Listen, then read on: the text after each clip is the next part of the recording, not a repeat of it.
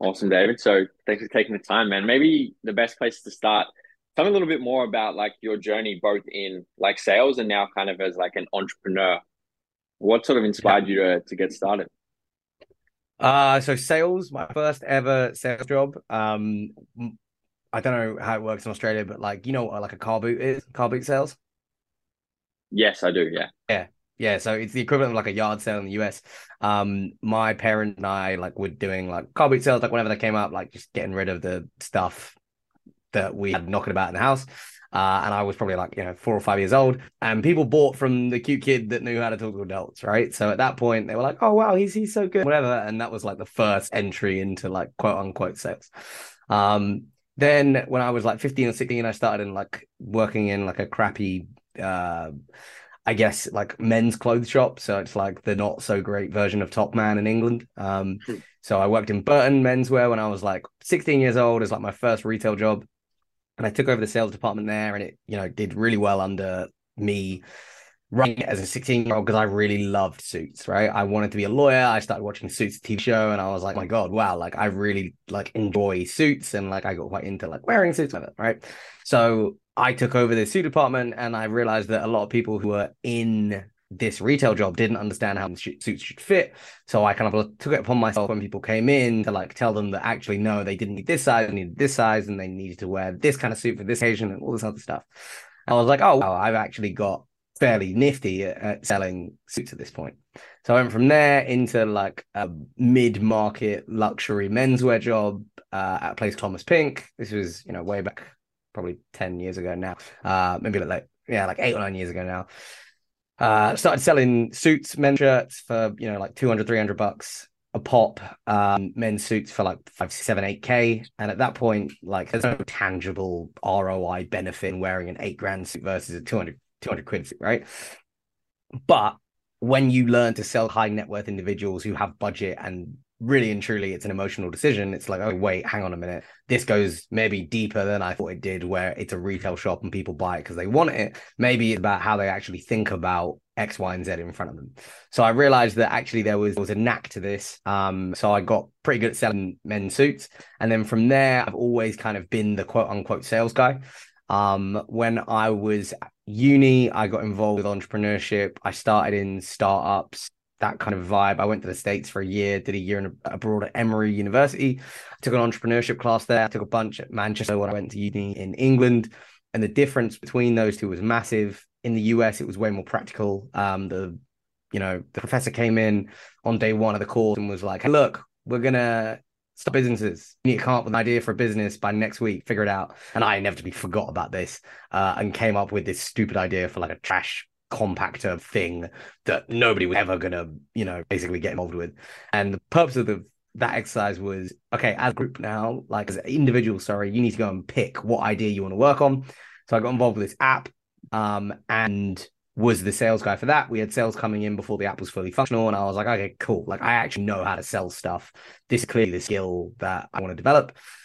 So fast forward at this point, like four or five years, I got into uh, neuromarketing uh, through some guys on Twitter, which is the application of behavioral psychology and neuroscience to marketing. I realized that I could apply it to sales. So I started taking all the stuff that I'd learned from like a 10 year sales career of doing it in luxury retail, regular retail, startups, um, being in a consulting environment where people were selling, you know, 250 grand projects.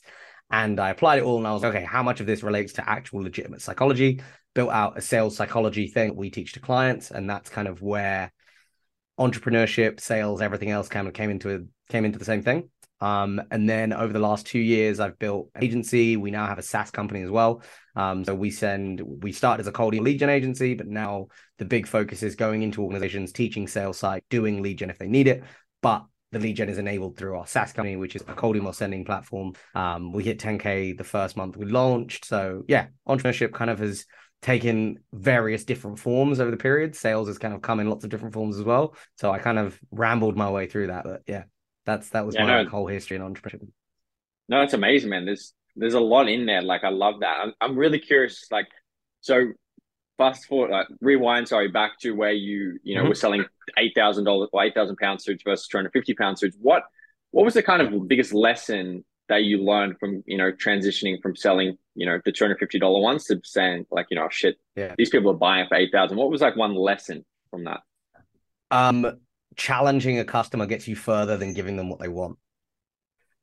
That, that's that's the big that's the big one that I took away from it and, it, and it influences my sales style today. It's the same stuff I teach clients. It's it's all over the it's all over the shop, right? So in reality, if you tell a customer what they want to hear, or you tell a prospect what they want to hear, and they're like, okay, cool. Now I, I I knew I was right.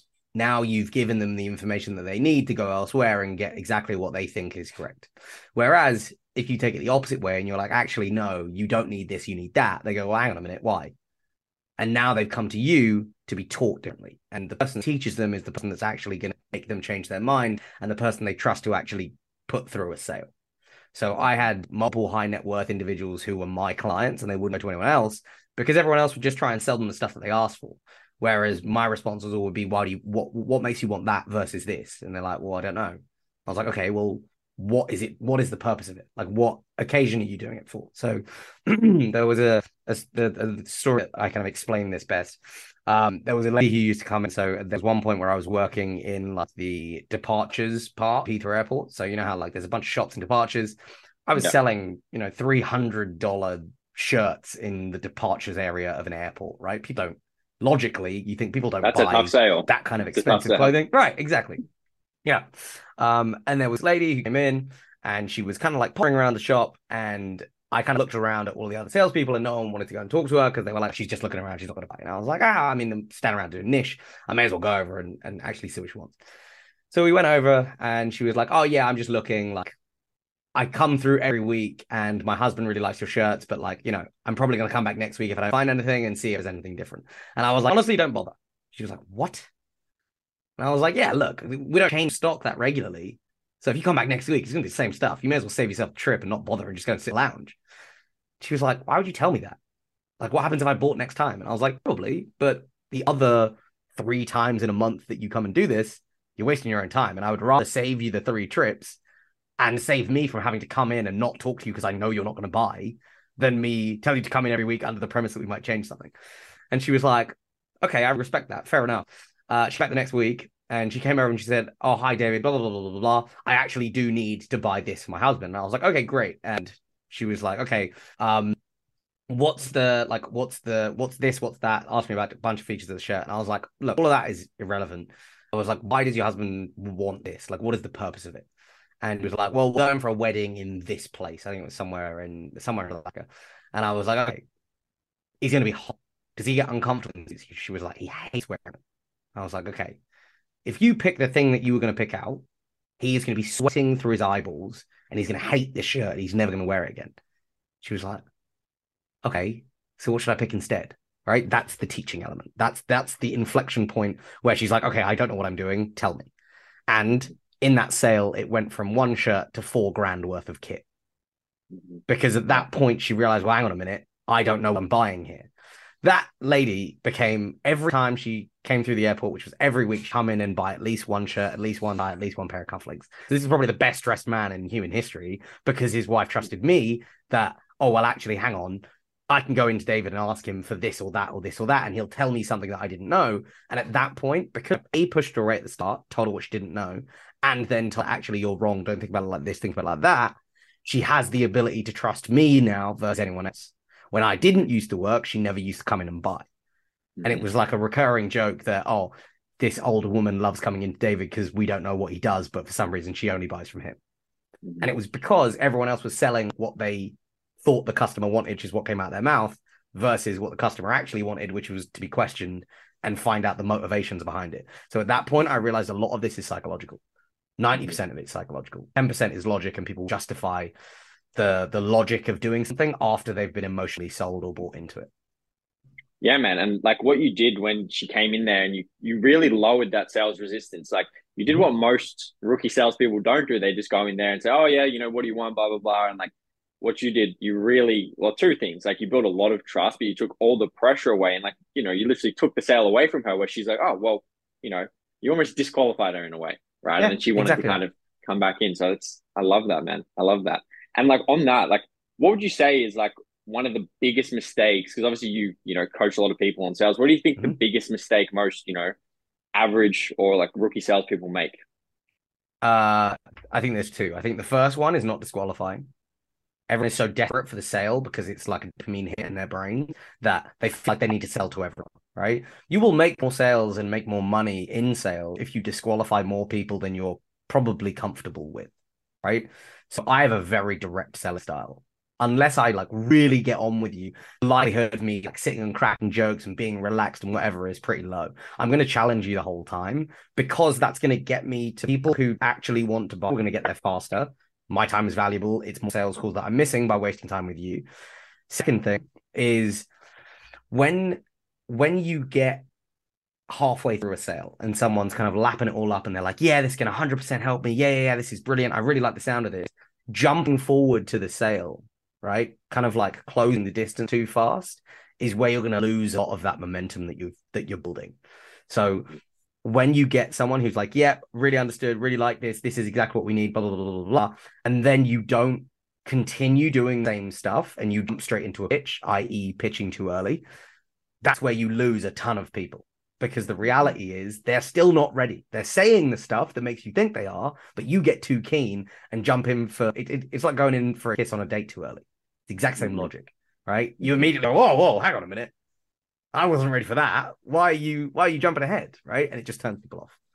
Mm-hmm. Yeah, it definitely does. And like follow up question to that, because obviously, you know, one of the skills in sales is being able to identify the buyer, right? Mm-hmm. So is there circumstances where you will kind of fast track the pitch per se because you know someone's very, you know, pragmatic, they want to get down to the point? Or do you, mm-hmm. you know, teach and like preach, I guess, following that same exact process every single time and never deviating? Follow the same exact process every time. The only thing you are in control of as a salesperson is your ability to run a good sales call. So you start you start winging it and you start going, oh well, this I'm convinced this person's ready to buy, and you scrap half the stuff that that you're meant to be doing. Well, if it doesn't close, what happens then? Mm. Right the other part of the only time that I deviate from this is, is if you're selling a service to an expert who knows a lot about that service, right? So, for example, I'm selling um, software development to a massive company that just wants to outsource some part of their software development process. Well, then there's no point in me sitting and doing a protracted sales process. What I'm going to do instead is, okay, how are you going to make this decision? What goes into it? What are the key factors that you're looking at that are going to be big, big boxes? tell me that because that's what I care about. I don't need to develop a need because we're sat on the phone. You, as the expert, would know whether you actually needed this or not. There's no learning or teaching element that is going to cause the inflection point where you come to me and go, actually, no, I do have a problem. Show me how I can solve it. You already know that. You've come to me for a solution. Tell me what you're going to make that decision based on. Now I can start to sell effectively. So it's slightly different, but that's the only time I ever say deviate from it. Okay. No, that makes sense, man. That makes sense. And David, obviously you've got like, you know, a lot of really cool stuff going on, but like from all your experiences, what's been like the most satisfying moment in business for you? That's a really good question. Um MailerE hitting so MailerE is our software platform, MailerE.io. Uh MailerE hitting 10k in its first month of trade. That was like pure satisfaction.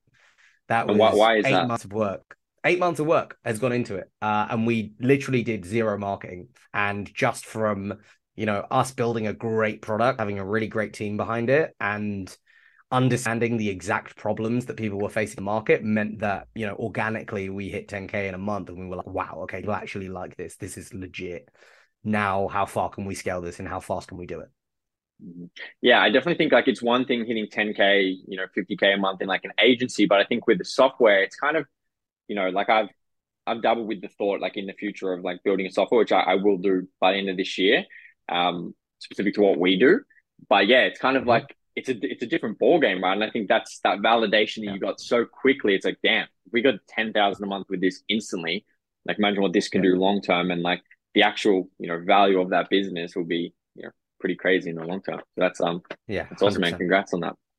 Appreciate and it in terms of like you know marketing what what kind of marketing tactics or strategies do you use that you know you see as being most effective most effective in uh like 2023 uh question um i think now because of the boom in short form content it's no longer enough just to do short form content. I think that wave kind of like was almost like tsunami size over the last, you know, three to six months with the whole like Andrew Tate thing blowing up. Everyone kind of started looking at short form content like, wait, hang on, this person has done this solely through short form content.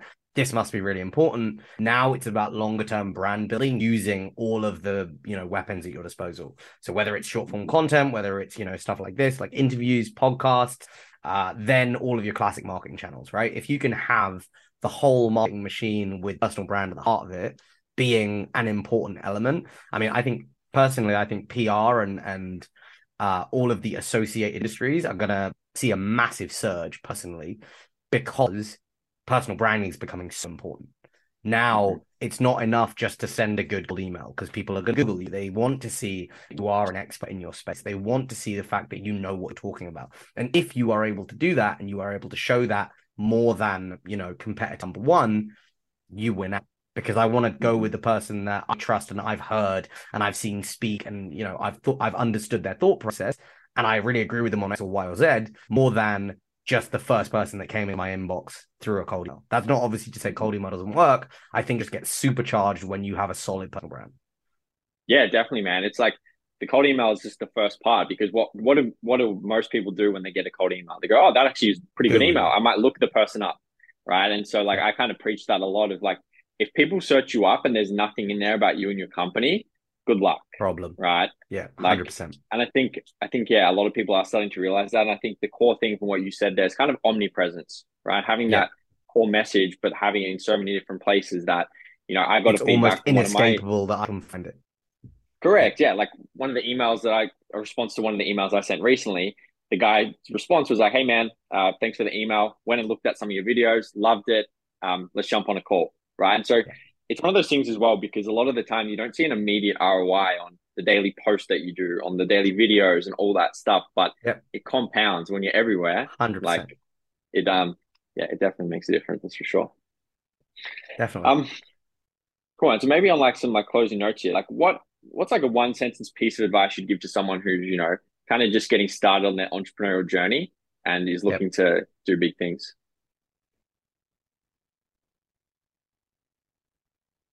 One piece of advice. Um,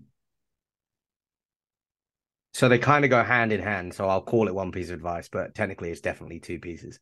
Um, be everywhere. And as a result of that, like do more. Like you need to be getting on as many sales calls as humanly possible because you need reps in order to sell the thing that you do effectively.